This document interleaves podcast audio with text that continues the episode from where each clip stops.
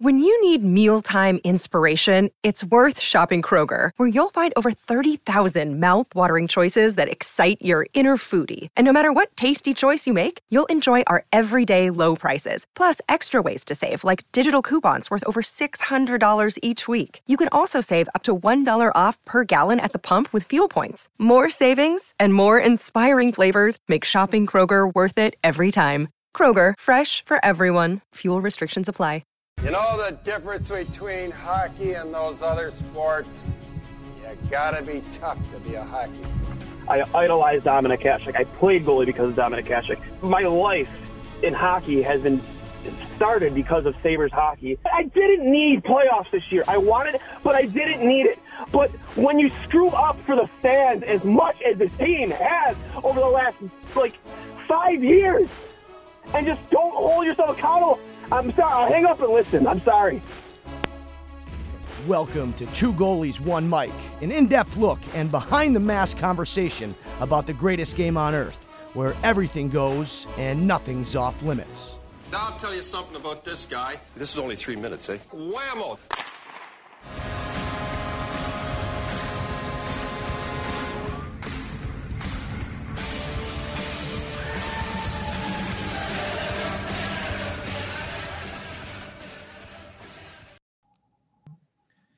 Welcome back, everybody, to episode 50, the big 5 0 of Two Goalies, One Mic. I am Duane. We are without Cully today. Guy is on the ice, couldn't uh, get away for a few hours. But fear not, we do have Joey Konze from Trainwreck Sports and Crossing Swords podcast with me to co host. Joey, how are you doing? I'm good, man. Just trying to navigate through the the COVID nineteen uh, streak the Sabres are on right now. No games. We're kind of we're kind of lost without them, but uh, hopefully that'll be uh, addressed soon. Team practice yesterday; they were out on the ice, and uh, uh, Governor uh, Cuomo just announced that uh, they're potentially going to let some uh, some fans in the arena. So hopefully, Big news. big news for us that they'll be back on the ice. just not happy with who could be on the line with Jack Eichel Yeah. when it starts up again. Yeah. He, hey, hey, hey, Thompson was your guy to start the season. So I told you I'd die on that hill, so I'm dying on that yeah, hill you're right dying so on here that hill. um, yeah, man, huge news. You know, definitely could see uh, some me as a season ticket holder too. Uh, you know, excited for the potentially being back, pay, uh, paying for a nineteen dollar blue light and some shitty pizza from the con- convenience stand. You know, I wouldn't have any other way right now, man. That's how much I miss it.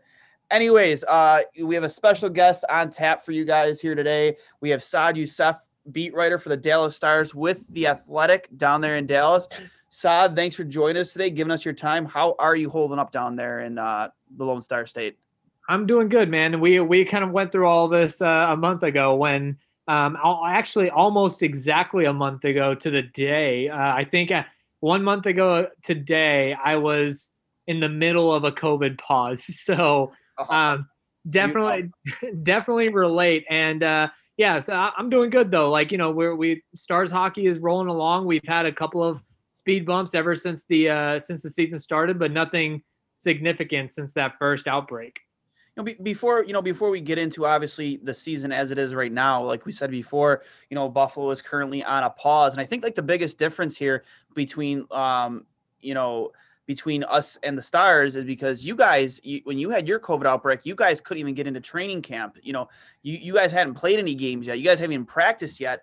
Whereas us, we're you know ten games in, and you know you know the league completely drops the ball on the situation with us and the Devils, where they should have suspended that second game, should have postponed it, but they didn't. And now we have nine active players on the COVID list, including our head coach. We're having these makeshift lines in practice that are including half the taxi squad, actually probably the full taxi squad if we're if we're you know if we're being real about it. And you know, it's just been a- an absolute headache here. And in my opinion, it's a, comp- a very big competitive disadvantage for Buffalo to go into, um, you know, come Monday against the Islanders, and I- a team that hasn't been on pause for, I honestly, uh, Konze, is it be like almost three weeks? Possibly. I, I think at the end of it, it'll be almost three weeks. Yeah. almost three weeks to not have any you, no practices with really with your coach you're not having consistent practice with your line mates you're not you're not even around your team and, and you, to be expected to go in against a team like the islanders who is a very well coached very good highly skilled hockey team um, and expect to win or even come out with a point a loser point is, you know, very unlikely if you ask me. It's like extreme competitive disadvantage, in my opinion.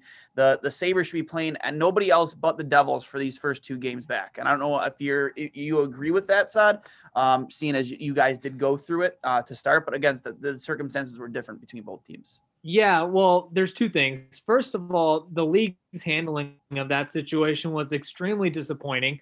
Um, and not only was that disappointing, but the league's handling of a lot of some of these cases or uh, of this whole COVID situation in a lot of ways has been really disappointing because um, here in Dallas, for example, two weeks ago, or uh, what was it, last week, uh, week and a half ago, not this past Saturday, but the Saturday before, they're playing a back to back against Carolina. On Saturday, Andre Sekera is on the ice playing a full hockey game. On Sunday, he's in COVID protocol and the game goes on. Right now, fortunately, nothing happened between Carolina and Dallas in terms of an outbreak or anything like that. But that just doesn't make sense. If this player played on the ice and played against all these guys on Saturday and he's out on Sunday, why was that game played? And it feels like, you know, it was it, it like the handling was it, it was mishandled nothing bad came of it for Dallas or Carolina, whereas it did for Buffalo and New Jersey. So um, I think the handling of this stuff has been really questionable in a lot of different circumstances. Um, but to go to your point about just how different this is, I don't want to say it's apples to oranges. It's not that different, but it's very different because the Stars outbreak happened three days into training camp. They practiced Monday, Tuesday, Wednesday. Thursday was a scheduled day off. Friday morning, we got news of all the COVID stuff. So it was you didn't you were never fully ramped up and then completely shut down, then fully have to ramp up again. You were still ramping up um, just three days in. You were able to shut down completely. You were able to get a week, uh, a, maybe yeah, a little more than a week of an extension. Cancel the first four or postpone the first four games of the season. It's very different. I feel like the Stars had an advantage almost. Uh, it, it was good that the league didn't rush them back and try to make up for lost time. Um, whereas since Buffalo is in the middle of the season, I don't think the league is going to have the same amount of patience. Um, like you said, they're getting back to it, and the first moment that you can, they want to play because they don't want to reschedule all these games. Remember, the league did build in a cushion, but it's only a one week cushion. You can't, you can't, you can't go too far into that second week of May and not play a game. So I think it is quite different, and I and I agree with you. Um, it should be a four game set um, against New Jersey to start things off. That's the way you get warmed up. Exactly, two teams that you know have been on pause together, and that that's the way it should be. And you know, as as a former hockey player, as a coach, I I don't see it any other way. You know, any any like it's an extreme competitive disadvantage. Kazi, I don't know uh, how much you agree or disagree with that, but it's it's extremely disconcerting, concerning that you know we're going into a, a, series against the Islanders who have been playing and where every point matters, even the loser points, and interdivision divisional play where you don't even want to give up loser points. That you know we're going in so cold, whereas the Islanders, you know, might you might come in pretty hot. I think there's a couple points to look at too, and you know, with, with the with the lineup changes too you know these coaches and and aside you brought it up uh, earlier about the stars with training camp you know coaches don't even have a chance to really develop see the chemistry of those lines develop sure the stars were in the bubble last year they were in the stanley cup finals we understand that but it's a whole different ball game when you start the new season. You've got to see if those guys still have the same chemistry coming back. Are they in tip-top shape? Who can I pair up? Who's back? Who's not? Who can I you know match up? And I think the Sabres you know, had an idea going into the season where, you know, you were going to put Taylor Hall with Jack Eichel. Well, guess what? Taylor Hall's not there right now. It's just Jack Eichel. They're going to have to move Victor Olofsson up a line. You know, you're going to have to move all these guys around. You know, pretty much your special teams unit, Tobias Rieder's out. Um, I Curtis Lazar is on the list. You know, these are key guys in your lineup that you're trying to build a foundation and chemistry with so that when you go into the trade deadline, you can make these moves to better your team. And, you know, to kind of piggyback off that too, with the goaltender situation, you know, the Sabres haven't been getting quality starts out of Carter Hutton either. So what happens if Linus Ullmark goes down? Well, you're going to have Jonas Jonas Johansson and Carter Hutton. Well, and then how are you going to make that deal for that goaltender that's been talked about and rumored? Well, now you can't because these guys are in COVID protocol. Who's going to trade for him? So there's so many moving parts right now. Um, I'm just concerned with when it rolls back up. I would agree that they have to do something like a jumpstart game because the Sabres are going to be dipping into AHL players, their whole taxi squad. And it's going to be, you know, Tage Thompson on that first line again, probably, who, you know, let's face it, hasn't been what they thought he was when they traded for him. So yeah. they're going to be behind the eight ball before they turn the corner and get everyone back. Yeah. And I think two things there is one, um, the, the when the stars came back after a uh, after a five game pause or mm-hmm. five day pause sorry they came back from a five day pause on the ice they were without 14 players um, 14 players were, were not there practice. Now they kept trickling in in the next mm-hmm. like three or four days, but that's how it started for for Dallas. The other thing where I think it's very different because you mentioned Taylor Hall, um, the Stars they brought back basically the entire roster. Mm-hmm. So that's again where the chemistry play, plays uh, plays very different roles for Buffalo and Dallas. The, the Stars lost Mattias Janmark and Corey Perry in the offseason. Other than that, mm. they brought back basically the entire roster. Uh, Mark Pysyk at the, on the third defensive pair, but other than that, you know, you had Jamie Benn, Joe Pavelski, um, you know, all the same guys, Jason Dickinson, Kiviranta, Gurianov, Hintz, all the same guys that they already had chemistry with over a mm. long extended run in the bubble. Whereas Buffalo has like has more moving parts, more new pieces, mm-hmm. and you can't expect to have such a stop and go type of situation mm-hmm. and have chemistry. And by the way, having having chemistry is not just about scoring goals and about production. That's a health detriment. If you don't know how fast or how where your teammates are going to be, are you leading them into traffic, leading them into trouble like those kind of things all matter. Those are all things that we don't think about just directly, but they definitely all play a role. Sure, sure. Oh, oh my God, you, you couldn't have worded that better, Saad. And I can't agree with you more. And I've been saying this for a while. You know, whereas teams like the Dallas Stars and a lot of other teams, even even you know the, the Stanley Cup champions in Tampa, like they brought back essentially a lot of the same faces. Whereas us, you have so many different new faces, especially in your top six: Eric Staal, Taylor Hall, Tobias Rieder. Um, you know, it, it, just so many key pieces to your team, and you can't expect them to build this chemistry in such a shortened training camp was what maybe less than two weeks in length, where you don't you don't get time to do line rushes so much. You're jumping right into inter team scrimmages. You know, you, there's not there's not enough time to find chemistry with your line mates, especially new line mates that you've never played with before. And a guy as important as Taylor Hall, and you you desperately need him to find that chemistry with Jack Eichel. Hmm. And now and now you have Jeff Skinner down your fourth line for whatever reason. It's it's it's beyond me. I don't know why. Uh, Kanzi Kanzi's you know perplexed as well. But again, it, it's just it, it, it's so detrimental to the team, like you said, from a health standpoint, and just from a team building standpoint. You, you can't be expected to build that chemistry in a, again a shortened training camp. Uh, you know, and now, you know, the limited time to practice with each other. You know, without your those same teammates that you just acquired, it you know, it's almost next to impossible to really get on a roll here coming out of this COVID pause. Yeah, and I think I, I, think a lot of talk last year, last summer, with the NBA and the NHL both being in bubbles, was like, how much does this count? Is there an asterisk next to this?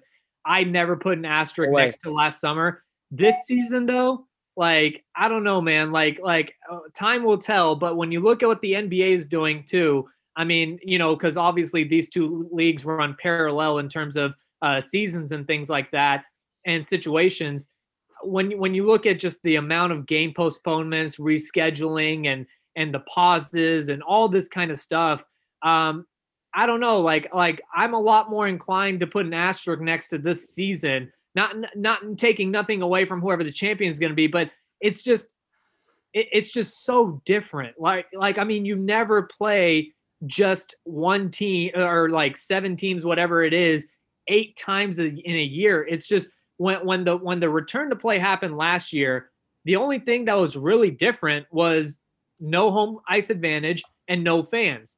But everything is different now. The structure of the schedule is different. The opponents are different. The frequency is different. Um, everything is so different. Um, I'm not saying like it counts less, but it's definitely again just different. So I, I like I'm more inclined to put an asterisk next to this season for the N- NBA and the NHL than I was last summer.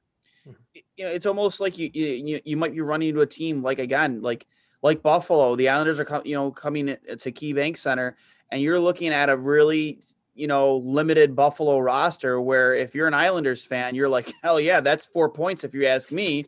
Whereas with us, it's just like you know, what the hell? What, what, what, this isn't our fault. Why do we have to pay for this? Like, you know, we followed the protocols. We did what you were supposed to do. The NHLs, you're the guys the ones that dropped the ball, you know, and you saw how hard they came down on the on the Capitals for when they were breaking protocol.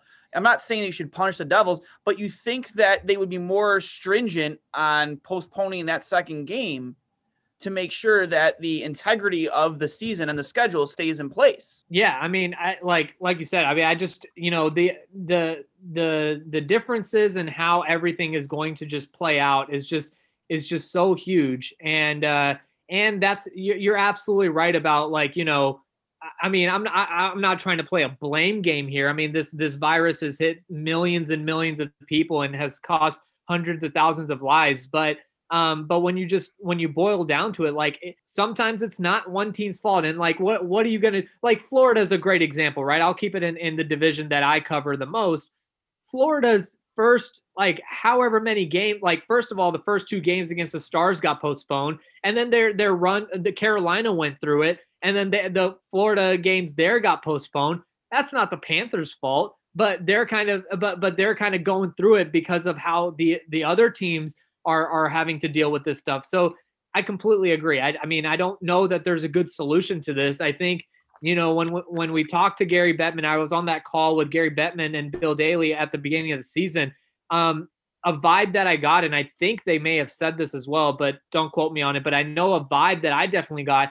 They're just trying to tread water, get through this season, return to normal schedule, normalcy by for the 2021-2022 season and um and you know they didn't can this season and they're trying to like i said they're just trying to get through it um and they're trying to get through it by uh, uh whatever it takes how whatever means possible.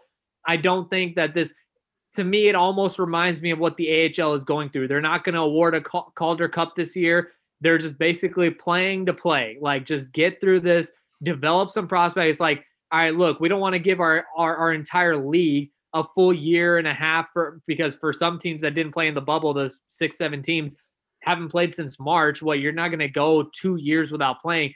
It's just like, look, let's get through this and then we'll see what happens.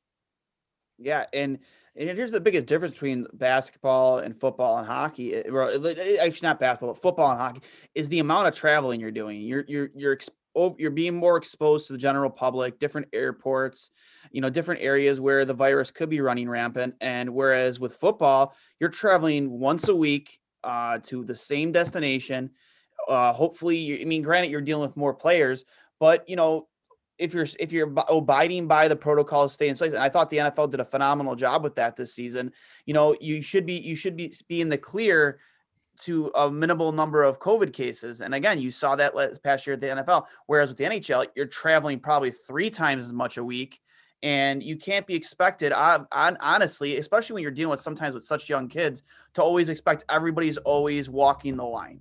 And I, I just, you know, it, it's gonna honestly, it's probably gonna get worse before it gets better. And like you said, the, the impression you got with the NHL is that they're treading water impression I get is the same thing because you know it, with Kevin Adams' press conference yesterday in, in regards to all this, he said that uh, he felt comfortable after talking to Bill Daly. I don't know how if you're Gary Bettman, Bill Daly, where you have players that are being put on the COVID list after the first game, that you could possibly feel comfortable playing a second game and thinking that the integrity of the schedule will be able to stay the same.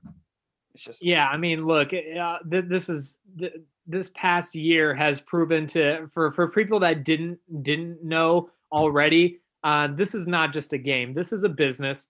Um, this is this is how you kind of like this is how the leagues are going through it for for the for the teams that are allowing fans in their arena. It's again like are they making a big profit by allowing 25% capacity? No, but they're trying to cover cover their losses as much as possible. Um, you know, the same thing goes for uh, ads on the helmet and things like that. Now, I don't have a problem with it. I, I'm, you know, it's great. I mean, if it's saving people's jobs, that's fantastic.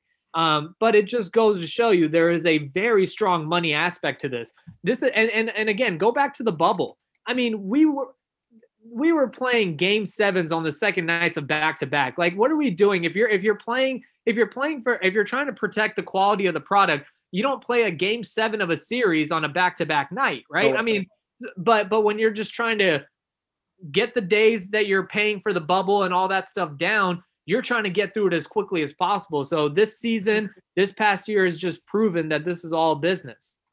No, absolutely. Like I said, I don't mind the sponsorship stuff either. Um, you know, it, if it's going to help save jobs, it's to help make the league money, and you know, and, and and help in other areas of the league, especially you know with the uncertainty with the salary cap next season. I know it stayed flat this year. You know, obviously a lot of that really depends on how much money the league makes, and if they're not making any money, I wouldn't expect it to go up anytime soon, especially next year. But you know, with all that being said, uh, you know, to talk, you know, the Central Division, the Dallas Stars, I believe you guys sit currently sixth in that division. You have four games in hand, obviously due to the the pause with COVID to start the season. Uh, one of the bright spots you guys de- definitely had is the uh, the recent play of Jake Oettinger. Kanzi, I know you were really big on that. I followed Jake's career for a long time with uh, the National Development Program with the uh, with the U.S. team. His national team, his junior career, his Boston University career at Boston University. I'm not surprised at all that you know he is where he is right now because if you've looked at his career, it's you know the more he's played, the better he's got with every level he's gone up. And me being a goalie, I've I've loved watching Jake develop over the years. Kanzi, I know you were uh, you're pretty big on him as well. Yeah, so you know, with with the NHL uh, with the NHL Game Pass, it's hard to kind of pick a game sometimes. You know, everybody in group chats was watching. Uh, they were watching Tampa Bay versus Nashville, and I decided, well, I want to watch Patty Kane uh, play the Stars. You know, it was my big thing. But what went from being me fanboying Patrick Kane went to to Oettinger, and and you know, I'm not surprised per se as I've talked to Duane, um, you know, about his play. I think what I was more impressed with was um, he's everything as advertised: natural size, mobile, quick post to post, handles rebounds well. But what impressed me the most was his leadership when, you know, if if he loses a game, he's the first to say, I gotta be better. And, you know, you being so up close, I mean, is that one of the impressive things about him, or or have you kind of followed his career you follow his career enough to know he he's already there? Like he was a leader. You could see that as he was coming up, uh, you know, through the organization. Yeah, no, that that's a great question, and, and honestly, that's a great observation because I agree with you. I mean, his leadership. He's 22 years old.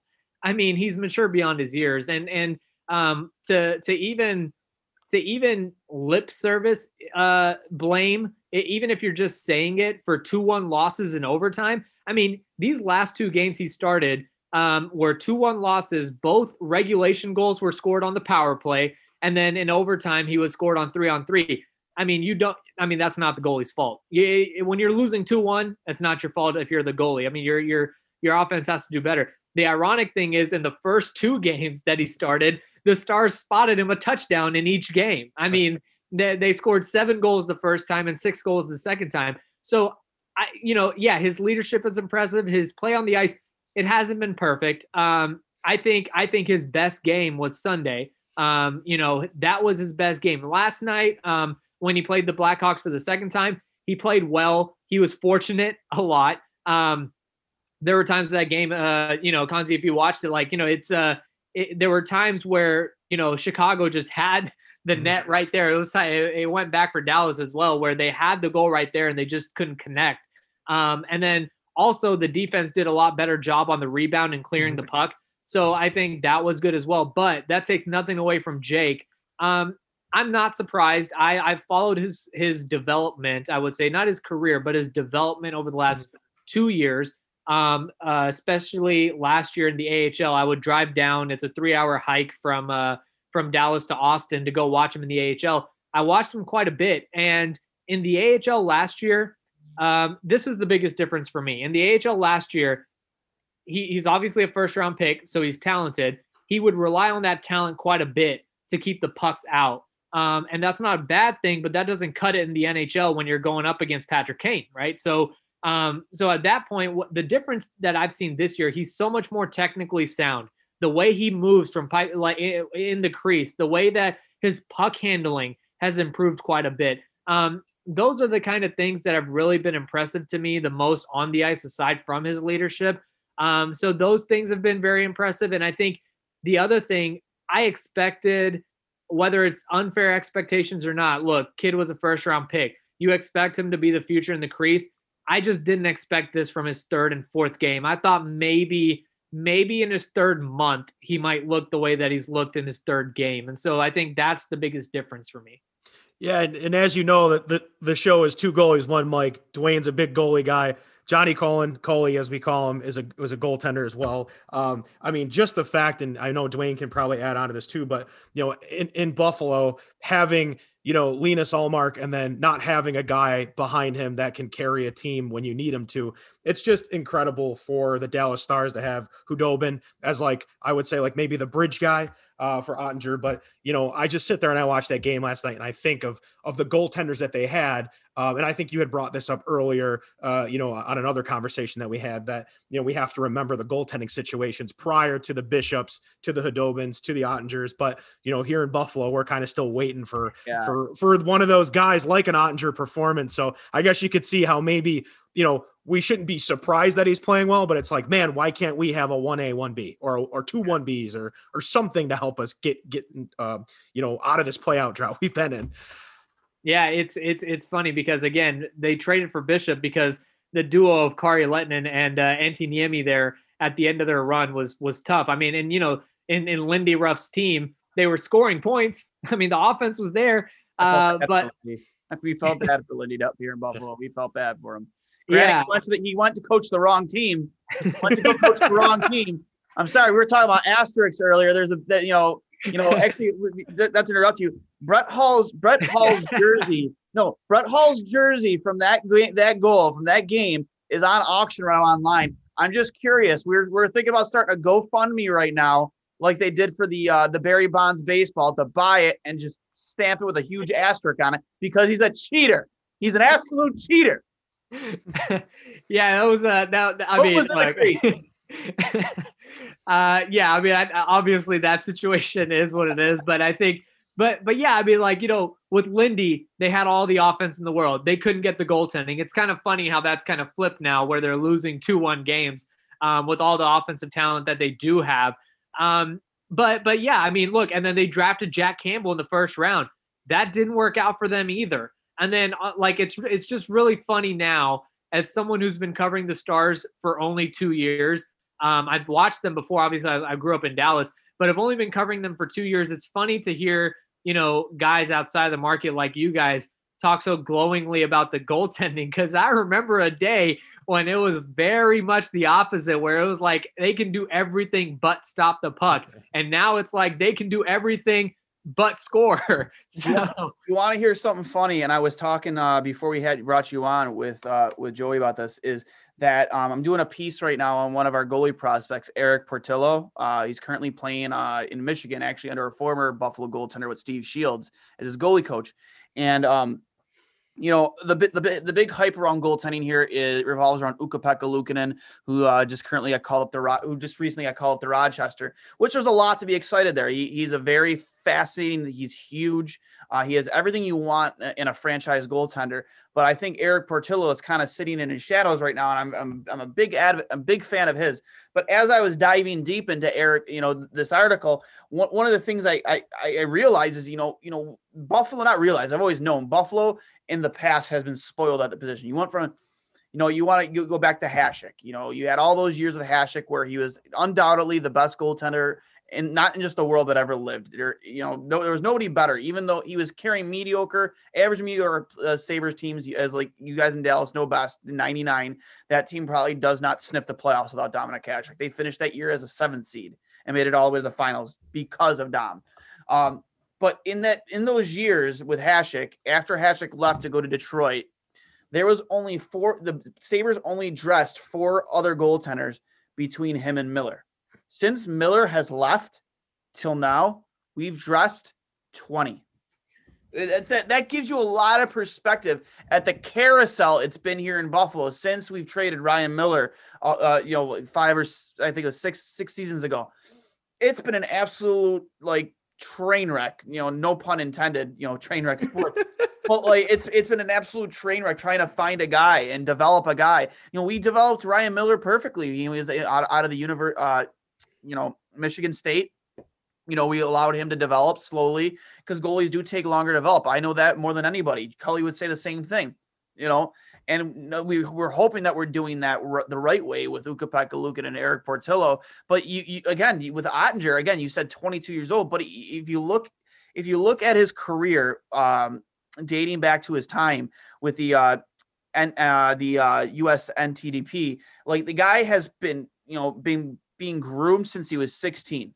Um, and that program just in general the uh the U the US the national NTDP like they've brought so many starting goal starting caliber goaltenders in the league you think of Thatcher Demko um Spencer Knight Obviously, Jake Oettinger. I know, I know Connor Hellebuyck wasn't a product of it, but another U.S. born goaltender. Just so many good U.S. born, born goaltenders coming into the league right now, and you have a really good one right now in Jake Oettinger. Excited to watch him play his future. And again, it all starts back to where they started grooming him uh, with the U.S. National Development Program. Uh, you know, from the U17s, the U18s, playing and um, going to Boston College. The more he's played, the better his numbers have gotten, and just that program itself has really taken off and um, just really groomed some great goaltenders, Jake included. Yeah, and I think you know, first of all, like let me say this: I, I'm I'm really high on Jake, and I think he he like he has what it takes.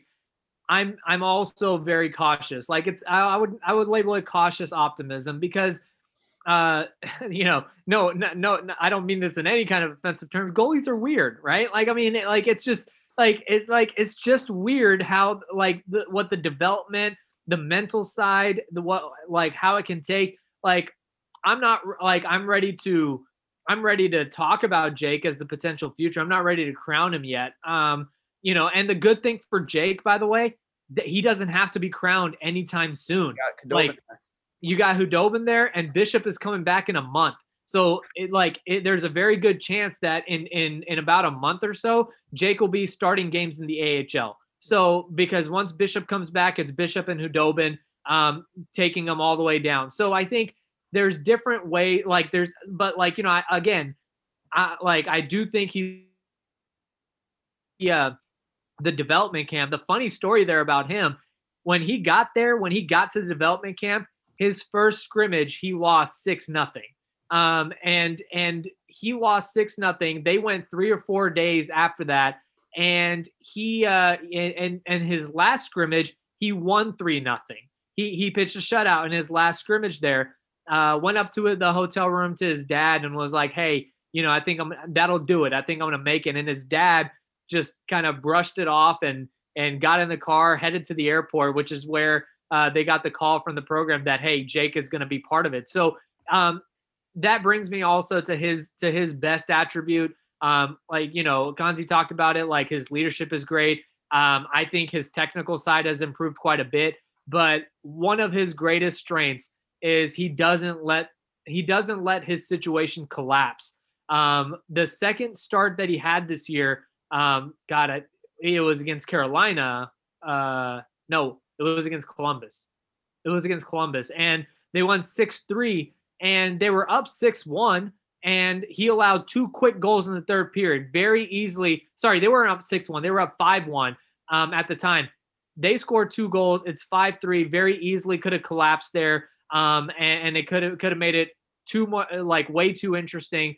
And he didn't. Like he he held strong, shut him out for the last 12 minutes of the game. Like that's the kind of stuff that you want to see from your young starting goaltender. He's very strong mentally, and that's a good thing. Yeah, I was, I was, I was just gonna say. I think you know when you talk about development too, and I know we, we were gonna get into this too, but there's been just a, a, a giant culture shift in Dallas. Um, you know, we're we're seeing with the NHL a lot of players that are unhappy. We're seeing Pierre Luc Dubois having you know issues with John Tortorella, so they make that trade. But now Patrick Laine is having issues with shocker. John. Shocker. You know, shocker, right? All that coming. and and at the time in Dallas, um, I mean, maybe before, I'm not sure if you were there in the thick of it, or maybe you were there right after it kind of shifted, but you went, they, the, the Stars went from Montgomery to Rick Bowness. Um, you know, you had the Stars CEO, uh, Jim Lites talking about Seguin and, and Benn about how they needed to step up and uh, you needed to start scoring. But What? Yeah, kindly Yeah, put. kindly Right, right. So you see this culture shift and and what's going on, and uh, you know the reason I brought up Torts, uh, you know, Pierre Luc Dubois situation is because I feel like, and I've talked about this with a lot with a, a lot of uh, you know people in the hockey world about the old boys club and the NHL, and we're starting to see that old boys club kind of fall wayside because I think a lot of these younger players aren't. These coaches aren't getting through to them anymore. They're losing the locker room, those old styles of play. I mean, coming into this position and covering the stars, did you see a drastic change in this team? Did you see a culture shift? And maybe does Bowness just have like a really good way of, of speaking to his players where he gets through and and uh, maybe it's a new style we're seeing out of coaches in the in the NHL.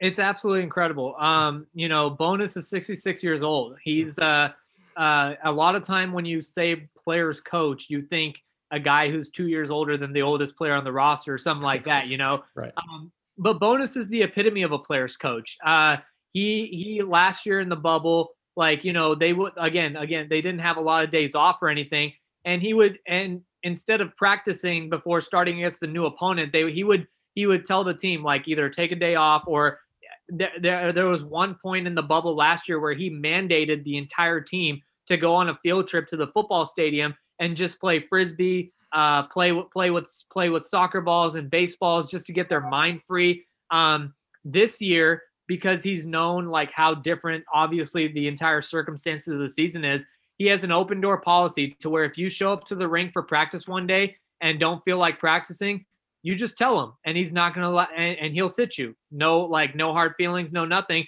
You just you just take a maintenance day. Uh two days ago you saw uh, joe pavelski who's obviously an older player and Roope Hintz who's a younger player. Both of them had maintenance days. Both of them didn't practice. Um unclear whether the coaches said that or they said it but the point is Bowness just really vibes with his players. You know i mean? Like he just he has a strong he has strong communication skills. He has really good communication with the leadership group um, with Jamie Benn and, and Joe Pavelski and Blake Comeau and John Klingberg and those guys um, and Esa Lindell. So I think that's a big part of it. Um, he just he just gives off big grandpa vibes. He is a grandpa. Um, he gives off major grandpa vibes. He's not a uh, he's not a he's not a you know an asshole.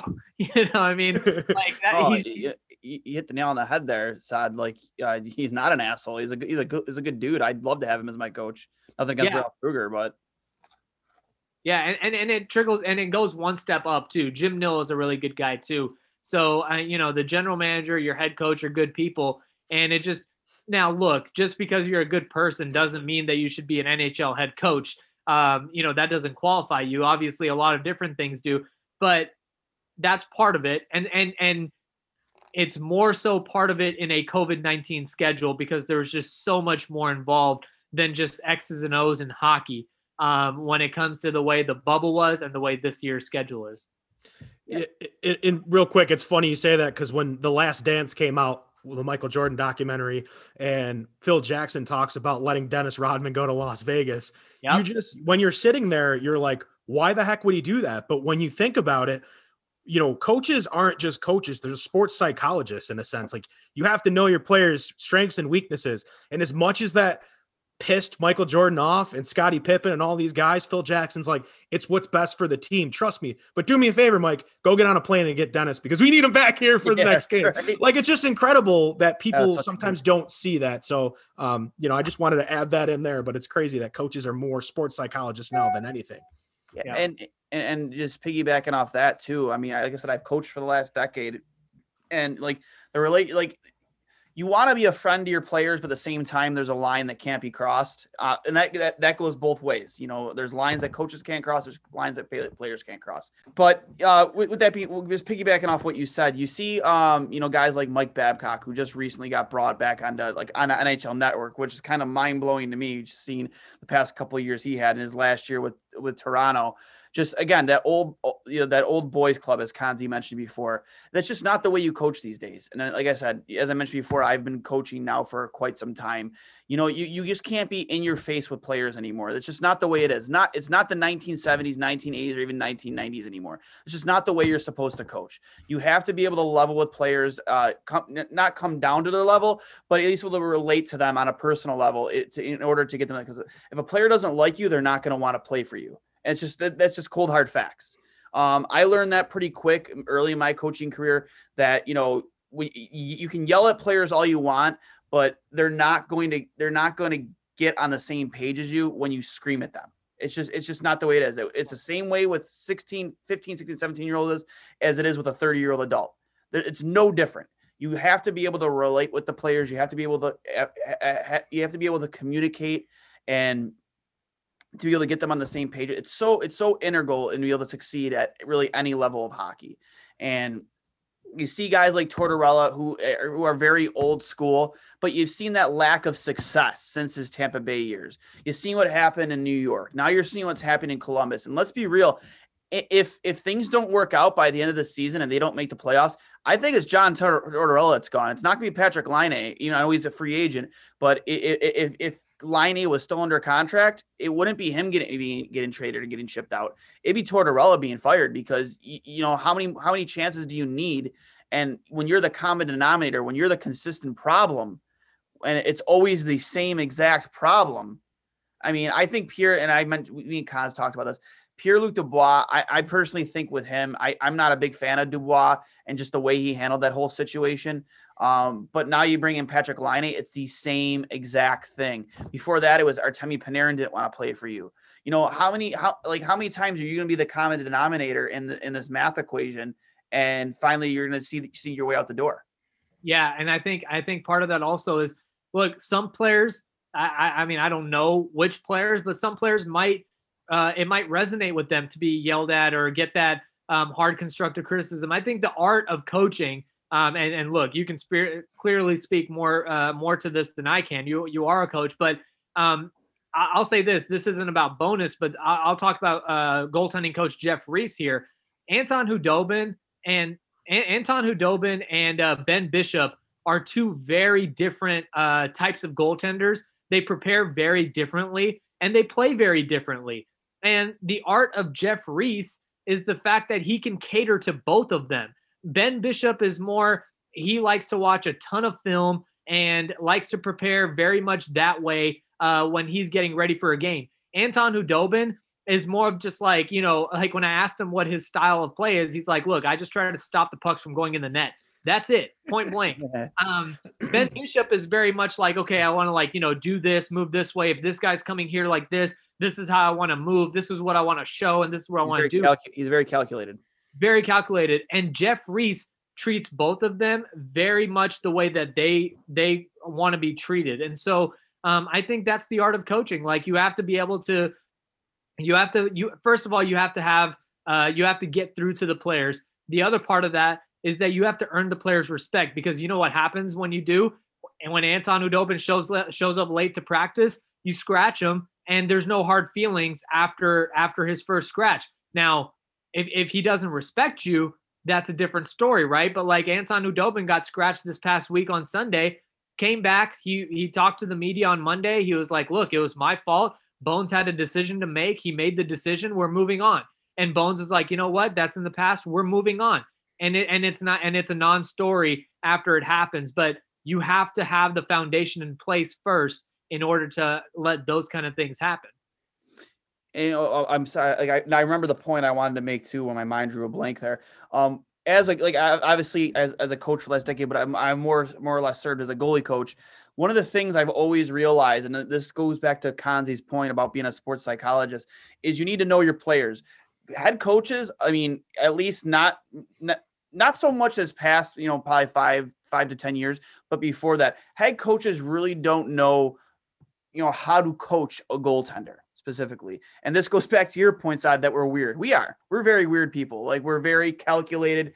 We're very um, you know, we have routines, you know, we stay to those routines no matter how weird or odd they might be. And you see it in hockey movies. You've seen it in Slapshot with Dennis Lemieux. You've seen it in movies like Goon with Marco Belchi, Bel, Bel, Belchior. Um, you know, we're very, we're very, you know, we're very, uh, uh, you know, consistent with, with with what we do and how we prepare. And one thing I always found that is very, you know, beneficial to any coach is you go to a goalie coaching clinic, and that's where you really learn the the the psychological side of what it takes to be a goaltender and what it takes to coach a goaltender. And I think that also has improved immensely over the last decade. I would almost go to say that even further because I went to the USA Hockey goaltending goaltending coach co- goaltending coach clinic uh, here in Buffalo and was held years back.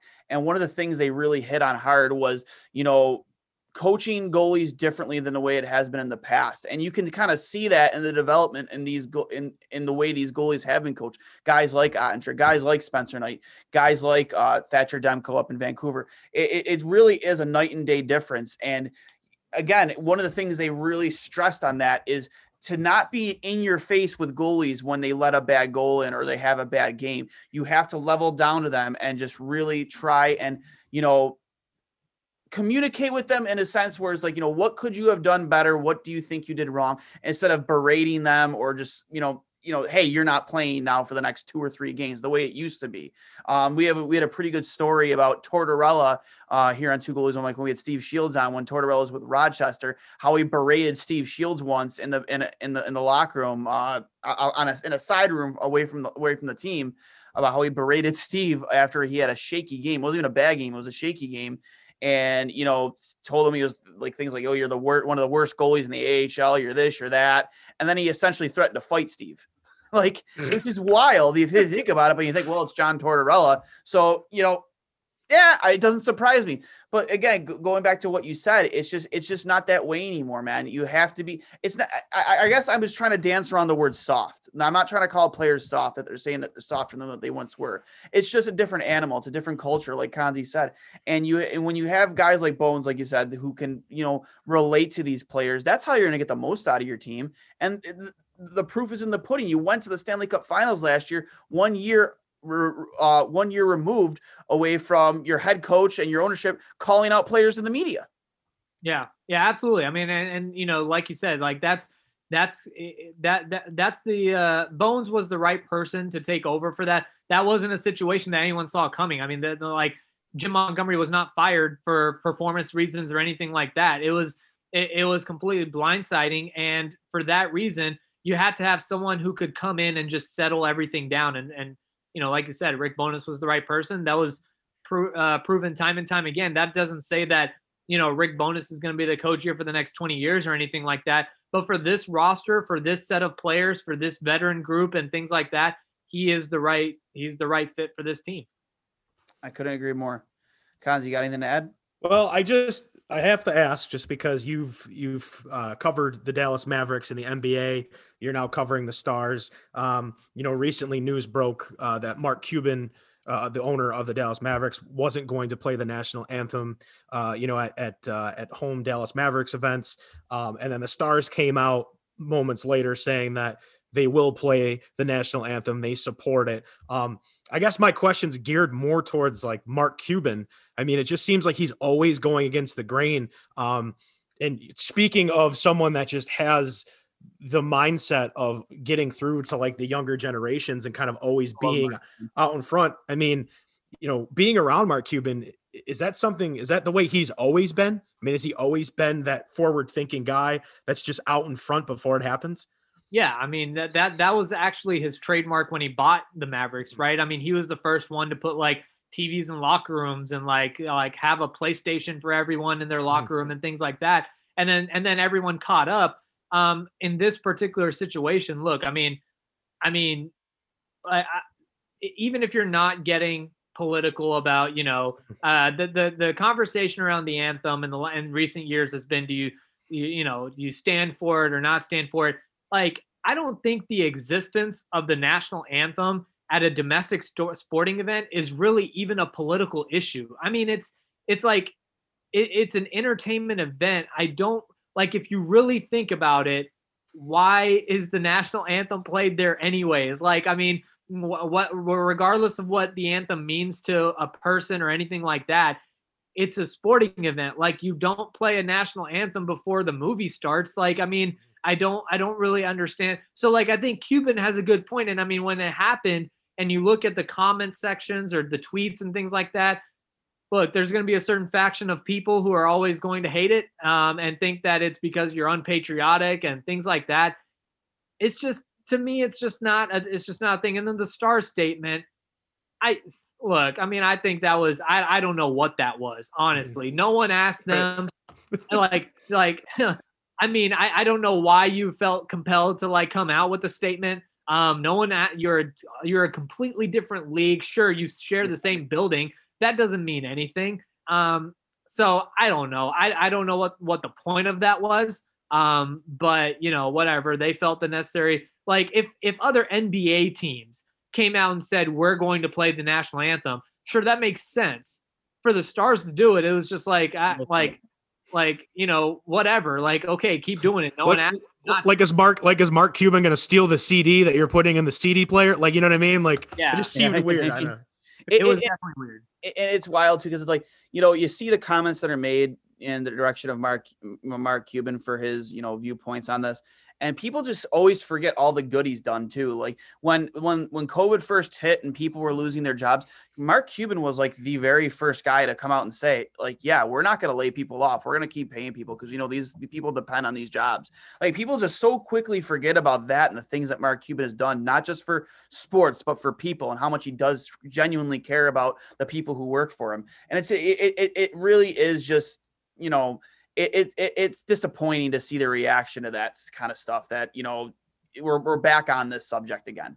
Yeah i will say like you know look i mean no person is perfect and cuban certainly isn't. I mean the mavericks just got done with a whole scandal of sexual uh sexual harassment in the workplace and things like that and and and cuban was cuban was on top of that in terms of like in terms of he's at the top of the chain there. He's the one that got fined. He's the one like you know that that got the hefty fine and things like that. And and he deserved it. Like like that's not i'm not you don't vindicate a person from his wrongdoings um when when like you know things are j- just because he does something right right? I mean like that's part of the whole equation. Like for me it's more of like you know you call a spade a spade. You like you know when when good things are happening when when good things are going it's good. And when it's not it's not. I don't i don't I don't put my allegiance behind any one politician or billionaire or millionaire and saying, you know what, everything they do is right.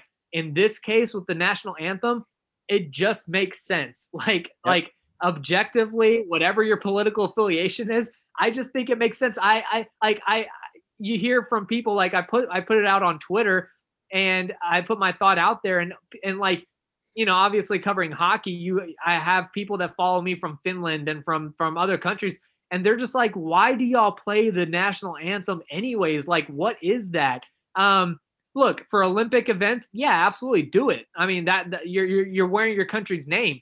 But when it's the Sabres against the Stars, like what are we doing? how many different nationalities you have there representing the, all those teams on the ice. Like, you know, right. you're not going to play the Finnish national anthem. You're not going to like, you know, I'm not saying you have to, that you should have to play every national anthem. Um, yeah. I know, I know we actually had a discussion about this earlier uh, today, me and Cons in another group chat, but I couldn't agree with you more. When you are the face of the franchise, you, you, you accept all the positive and you accept all the negative and it's all put on you. And that's, you know, that's what Mark Cuban Cuban's done. Yeah. He does get in front of things, but like you said, with the sexual, with the sexual, uh, assault uh, allegations that took place. You know, again, he had to accept responsibility for that, and you know, he was the face of it, and he did. And you know, like you said, he deserved it because you have to be better. Yeah, yeah, absolutely. So I mean, that that you know, it, it to me, it's not as black and white when it comes to assessing people or anything like that. It was just you know, with this situation, um, you know, I it's just you know, I, like I, I think it's hard to have this discussion for some people because some people just have their stances going in and they're not really going to change. Um, yeah, for me, it's it's also like you know you always hear like I I've heard this as a sports journalist like stick to sports. Okay, we're trying to stick to sports. We're trying to take the patriot like the patriotic part the uh the the political part out of it. Now you don't want to stick to sports. Yeah, now yeah, you because, want to have the national anthem. yeah, because like, you know, what, what, what, are we doing? What are doing? people forget that uh, a while back, uh, you know, years ago, the national anthem was. I don't think it was even played before football games. Was it, Cons? Yeah, it was like 2000 and yeah, it was four it or five. It became about money. It was, you know, it really became a financial thing. Uh, I believe with the U.S. military and stuff like that. Like, you know what I mean? Like, like in my opinion, if if it's going to be this big of an issue, I am fully on board with it is not playing at all anymore. I love, you know, we a lot of people love our anthem singer here in Buffalo. You know, you know, maybe after he decides to hang it up, maybe that's when you decide, hey, we're just done with the anthem. You know, in certain situations, yeah, we'll play it, but yeah, you know, just to just avoid all of this nonsense that goes on, and just if you want us to stick to hockey, we'll mm-hmm. stick to hockey or we'll stick to sports. We'll just let, us just get right into it then. You know, let's do your you, you, you announce your lineups, puck drop, let's go. That's that's just the way it should be, and I agree. Mm-hmm. Yeah. Um, uh, with that being said, you know, Saad, again, I, I, really appreciate your time. Going before you let you go, obviously, um, again, we have a you know a lot of games left here in such a condensed time. You know, how are you feeling about the Dallas Stars right now going forward? Again, like we said, four games in hand uh, here. Uh, you know, you're sitting sixth in the division. You know, you know, you see, you mentioned Joe Pavelski there. He is absolutely having absolutely an amazing season, an amazing start. I think it's like 15 points in the the first 10 games. Not a lot of people expected that out of Joe, but you know, I've always been a big fan of Pavelski. I always thought he was a phenomenal leader. He's wearing the A in Dallas for a reason. Um, but you know, where where do you see this team ending up in this division? And you know, what do you think needs to be improved on, uh, if anything? there are certainly improvements to be made. Uh, oh yeah, I know, I know there is, but I'm yeah, no, to you. Yeah, for me, uh, the big the, the biggest thing is the clock is ticking on them. Like it's not not in a like it's not time to panic or anything like that. Um, as like you know, if you've seen the last two games, um, the opportunities are there. They have empty nets in front of them. They have the chances to score goals. They're getting the goaltending that they need. Um, they need to finish goals and then they need to finish games. Like they have an overtime win earlier this year but they've lost in the shootout. They they're coming off of two straight losses in overtime. You got to be able to finish games. One point doesn't cut it in a 56 game season. You have to get on track. Um, in terms of like you know what they need to fix, it's always the offense here. I mean, it, you know, mm-hmm. um, the offense needs to be better. And uh, on top of that, though, uh, you know, you ask where this team is going. I think this team, in a lot of ways, just needs to. Again, I use this phrase again tread water. Just it just needs to get to April. Um, once you get to April, Ben Bishop is going to be back in net. Tyler Seguin's going to be returning. You're going to get reinforcements that way. Um, so you need to just weather the storm, get to it. And I think at the end of the year, look, if they don't finish in the playoffs, it's it's a it's a it's a gross gross disappointment of a season. I mean, it, it's a massive disappointment if they don't finish in the playoffs. They're they're squarely in the championship window. They believe it. There's a reason why they didn't overturn the roster. There's a reason why they brought Rick Bowness back. Um, and all these things. They believe they're in a championship window, and to miss the playoffs would just be a massive disappointment. If they finish fourth or third in the division, that's not terribly disappointing. It's not where you want to be, but given the injury situations with your top center and your top goaltender, um, finishing third or fourth is not the end of the world. You just want to be locked in for the playoffs. Um, I do think they finished third or fourth. If I had to put money on it, I probably say they finished third. Um, I think Tampa Bay and Carolina will finish as the top two.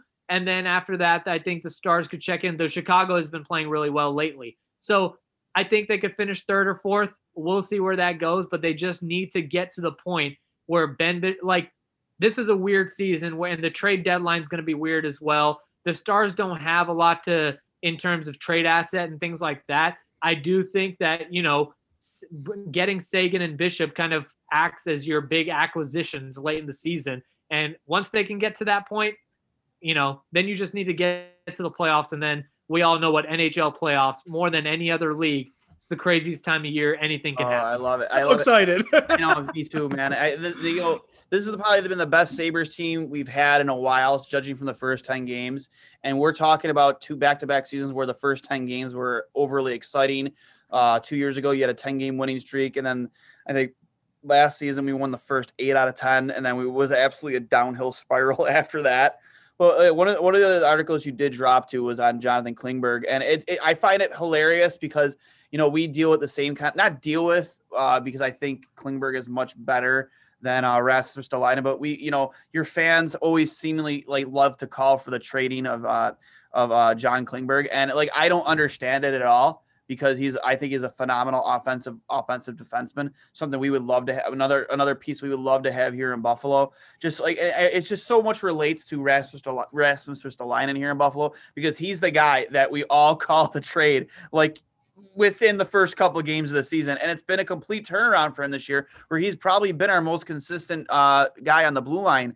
Um, and one of the quotes I wanted to pull here um, from from your article, I thought hilarious is it isn't truly star season until the first call to trade John Klingberg finds its way into the masses. And this year, at least judging by my Twitter mentions, it took all of 30 minutes after the puck dropped and on opening night for the trade talk to fire up. I could almost appreciate the sliver of normalcy if only it weren't so off base. Klingberg is not a trade asset. He's a staple on the Stars roster and will be a key part of any championship aspirations the organization has over the next two seasons at minimum. Guys, if you guys really want to trade him that bad, I mean, we can definitely put something together. We could cook it up right here, right now, because yeah. we could definitely use John Klingberg, Klingberg up here in the 716. Yeah, look, he's he's the, the problem with Klingberg is, you know, and like you said, I outlined it quite a bit in the article. And, and one of the things is Miro Heiskanen is so good and he's and he's and he is and he's on a path to such I don't want to say unprecedented greatness, but gener- generational greatness. Like th- this kid is going to be really, really good. Um, for for those that haven't been watching Miro Heiskanen in the last two watching. years. Yeah, and so and I think that leads a lot of people to be like, you know what, everybody else is kind of dispensable. And that's just not true. Um, and the other thing is, it's not John Klingberg's fault that the forwards can't score consistently. And so everyone, and, and the reason why, you know, I even wrote the article and, and what I was referring to, everyone wanted to trade for Pierre Luc Dubois. Look, get like, first of all, Tyler Seguin's going to come back. You still have your centerman coming back. Like, and then the other thing is with Pierre Luc Dubois, like, that's he's not he's not the I don't think he was the answer for in in terms of you know trading away Klingberg. Look, Klingberg is not perfect. Like in the past, he's had turnover problems. Just last night, I mean, Konze, you watched the game. He got cooked in overtime for that goal. Like absolutely cooked. Yeah, and and look, those kind of things happen. And like you know, of course, I dropped the article yesterday, so everyone wants to come back and be like, look, this is why. Look at the big picture. The yeah. big picture does not does not lend itself to John Klingberg being a trade asset. This team is a defensive minded team. The, the the two most important positions on this team is goaltending and defenseman. And if you have your defenseman there with Miro Heiskanen, who is a great all around guy and great defender, and then you have your offensive defenseman, uh, you need that. And here's the, Trust me, uh, real, trust me. We know about players making one mistake and, and people wanting to trade them. Jack Eichel had a turnover in overtime in the first five games. You thought the world started on fire. You thought you thought Buffalo had burned down. Everyone was like, "Gotta yeah, trade him. He's insane. terrible." And it's like, what are you talking about? He's like, like a top ten player in the league and Konze, I think that that also goes back to the fact that before the Bills finally turned it around here, yeah. Buffalo, the Buffalo sports scene was a very miserable place to be in, especially when social media really came to the forefront, and that's how people started to communicate their frustrations. Right. And it, has been, it's been, for at least for the hockey side of things, it's been an absolute, again, no pun intended, train wreck, and it's just. it, it, you know, and again, another player, Rasmus Dahlin, the kid just turned 20 years old, and people he's off to a, a, slow start i guess you could say and you know and you know the kid the kid has so much talent it, it, it's unbelievable and you see it out there and it, it, hasn't quite translated the way we want over to ralph krueger's system yet but when it does and it's going to be something to watch the kid is just so so talented and just the way he sees the ice the way he sees the game when he when he moves the puck up the ice his ability to skate in small spaces his ability. And he, another thing too, as I say to people, is you see you, you see players in the, this off season that was so unique and much longer than most, a lot longer than most. He put on almost 20 pounds of pure muscle in the offseason. That to me says he is committed to taking the next step and he wants to take the next step. How many players at 19 years old committed that amount of time and they're only their second offseason to putting on that kind of size. That right there tells me he's a guy you want to keep around and build your team around. And I again, you, see, you talk about Miro Heiskanen, same thing, generational talent. The kid's exciting to watch. I love watching Miro Heiskanen, and the fact that you have both guys like Miro Heiskanen and Klingberg on the same team. Once you guys figure it out, that blue line is going to be something to drool about. I am so excited to see what happens down there in Dallas because honestly, I don't have to play more than what after the next season, what twice a year, so I'm fine with it. Yeah, and and like you, you, I mean, you're on, you're definitely right about that, and, and we saw it in the playoffs, right? You you talk about the Stanley Cup run. Miro Heiskanen scored 26 points in that run. John Klingberg scored 21. He wasn't that far behind. Yeah, I mean, th- these two guys are doing great things, and that was a big reason why. Of course, the goaltending is a big thing as well, but that's a big reason why the Stars have had the success. And and by the way, I'm not I'm not look, I, I, don't work for the team. I don't I don't work for John Klingberg. I'm just saying the guy is really talented, and I don't think there's there you could count on one hand guys who can who can uh, toe the blue line and just go, skate right across and, and and put pucks on the net. Like there's there's not many that can do it the way that he does it. It's, oh, it's majestic. Him, Dahlin, Cale Makar, they're just like it's insanity to watch these young defensemen really take the league by storm. And just like again, we mentioned Dolly in his first two years, and one of those years was a shortened COVID season. 80 was it 84, 85 points in his first two years, which is insanity. He came in as an 18 year old. Miro yeah. Heiskanen, you know, he's he's only 21 it's insanity. And then Cale Makar, I think he's the oldest out of the three. I think he's either he's 22 or he's about to turn 23. The kid's a, fu- a friggin' phenomenon. It's just it's such exciting hockey to watch. I love watching defensemen who really carry the play from their own end into the offensive zone. That's why I love watching you guys so much, just strictly honestly because of Miro Heiskanen. Yeah, no, I don't blame you. Trust me, he's uh he he's and and it's even more fun for hockey fans because when you're a hockey fan, you see all the little things it's not just the would I think John Klingberg's greatness is a little bit more overt. You you definitely see it. You see the the skating, the moves, the shot, the everything. Uh, Miro has a lot of that as well, but it's the small poke checks. It's the it's the little things in Miro's game that just make it so entertaining to watch. I yeah, I could agree. Uh, before we let you go, Konze, did you have anything else you wanted to add? No, I just appreciate you taking the time to sit down with us. You know, I mean, it's it's always been tough for me to root for the Stars, but it's so darn hard to root for those those guys in the Lone Star State when they have the incredible uh, team and uh, playoff caliber players that they have on that squad. And you know, last point I just wanted to make was Tyler Seguin, just the maturity of Sagan over the course of his career. You know, just this guy who maybe took took the game for granted in Boston and you know, thought that he was untouchable, just gets traded, and and here he is now. You know, he's leading this team. You know, with with a, all the other players that they have just to the playoffs cons- in consecutive years and doing some damage. I mean, I wouldn't be surprised if this team's got a cup over their head in the next two years. I mean, they might be a couple couple players away waiting for those reinforcements, but they're a scary team, that's for sure. So I love, yeah. I you know, they're you know again, they're offensive playmakers, even though some of them are on the older side, man. Like I said, like you, you guys, like guys like Miro Heiskanen are still on their entry level deal. You know, um, I think Klingberg is on a very team friendly contract. I think he only makes like he makes less than five. I know that, but you just you know you, you guys are going to have hopefully the next couple of years there's some more room to work with it in signing players and bringing more talent in.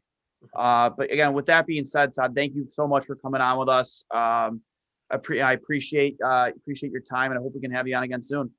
Yeah, man. Anytime. I enjoyed the conversation. It was a lot of fun anytime talking hockey with like anybody from the athletic honestly these are the interviews i like the most anybody with the athletic because you just get a whole a different point of view mm-hmm. uh, from a journalist perspective i mean i know we we try kind of sort of me and Konze kind of sort of consider ourselves journalists uh, to a certain extent but um, you know we we love having you guys on with us because you definitely give us a very different dynamic uh, perspective of the game and we appreciate it absolutely guys Absolutely. But before we let you, before we let everybody go, please be sure. Obviously, we just announced our newest uh, relationship with Manscaped. Go to manscaped.com to get 20% off and free shipping when you use the promo code Trainwreck. That's T R A I N W R E C K, all in capital letters. Be sure 20% off your entire purchase. Just got my care packages from Trainwreck, uh, from not from Trainwreck, from Manscaped and uh, got the new the, one of their newest razors, uh, just um, all their different lotions and deodorants. Unbelievable product over there at Manscaped. Be sure manscaped.com uh, code word trainwreck, 20% off plus free shipping. With that being said, this has been episode 50 of Two Goalies, One Mic. We will talk to you next week.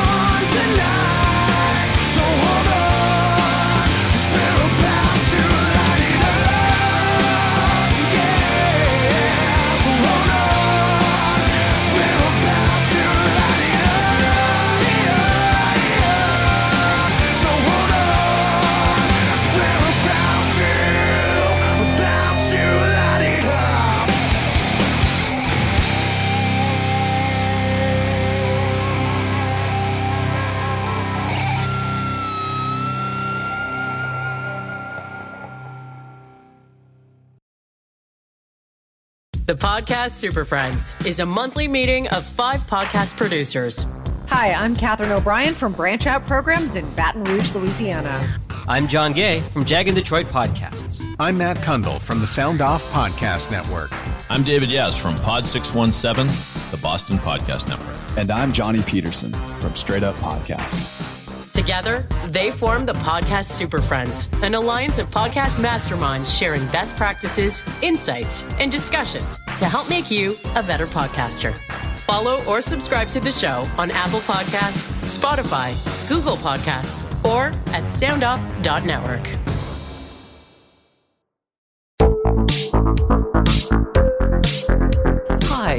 Connie Thiessen, the host of Broadcast Dialogue, the podcast. We focus on Canada and the challenges facing Canadian radio and TV, as well as highlighting those moving the industry forward from podcasting and streaming to new broadcast tech.